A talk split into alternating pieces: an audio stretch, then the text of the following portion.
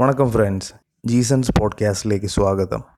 ഇന്ന് ഇങ്ങനെ വായിക്കാനിടയായി. ലോകത്തെയോ ലോകത്തിലുള്ള വസ്തുക്കളെയോ നിങ്ങൾ സ്നേഹിക്കരുത്. ആരെങ്കിലും ലോകത്തെ സ്നേഹിച്ചാൽ പിതാവിന്റെ സ്നേഹം അവനിൽ ഉണ്ടായിരിക്കുകയില്ല. ഈ വേഴ്സിൽ പിതാവ് എന്ന് പറയുന്നത് ദൈവത്തിനെയാണ് അറ്റ് ദ സെയിം ടൈം നാട്ടുകാരെയും വീട്ടുകാരെയും സ്നേഹിക്കരുതെന്ന് ഇതിൽ പറയുന്നത് തെറ്റല്ലേ എന്ന് എനിക്ക് തോന്നി.